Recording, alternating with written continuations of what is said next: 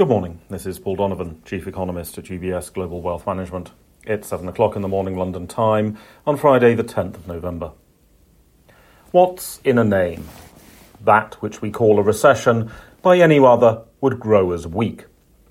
The UK has reported third quarter growth of 0%. This has already prompted some media to declare that the UK has narrowly avoided a recession the collective eye rolling of economists is almost audible. First, this number is not reliable, and on the evidence of recent history, may well be revised higher in the future. Second, two quarters negative growth is a terrible definition of recession. Third, no normal person will be able to distinguish the impact on living standards of having growth of 0% versus growth of minus 0.1.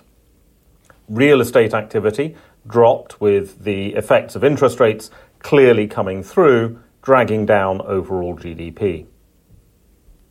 Meanwhile, there have been exciting times in the US Treasury market, where a computer hack against a Chinese bank had them resorting to trading using USB sticks.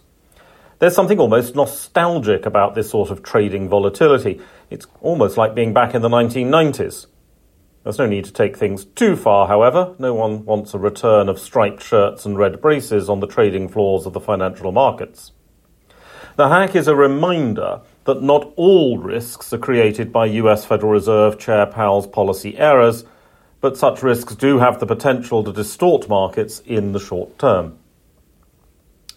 From the US today, we will be getting the release of the ever entertaining Michigan consumer sentiment data. Republican sentiment remains near its all time low, and Democrat sentiment is generally okay. The opinion polls will have been conducted before the election results on Tuesday, and those election results may have a bearing on the reported partisan sentiment. It's doubtful that any economic achievement would meaningfully raise Republican sentiment at the moment, for instance, although it might have a bearing on Democrat and independent sentiment. There's a bit more central bank speak to take us into the weekend. US Federal Reserve Chair Powell spoke in an entirely predictable fashion last night, trying to keep alive some fear of the earlier chant of hike, hike, hike Powell's policy actions and speeches in recent years have built their level of credibility to the point where markets just ignored their comments and speculation about when rate cuts will happen continues. Today, we hear from ECB President Lagarde, amongst other central bankers. There will probably be more hawkish guidance here too. There will probably be more disinterest from investors here too. That's all for today. Have a good day.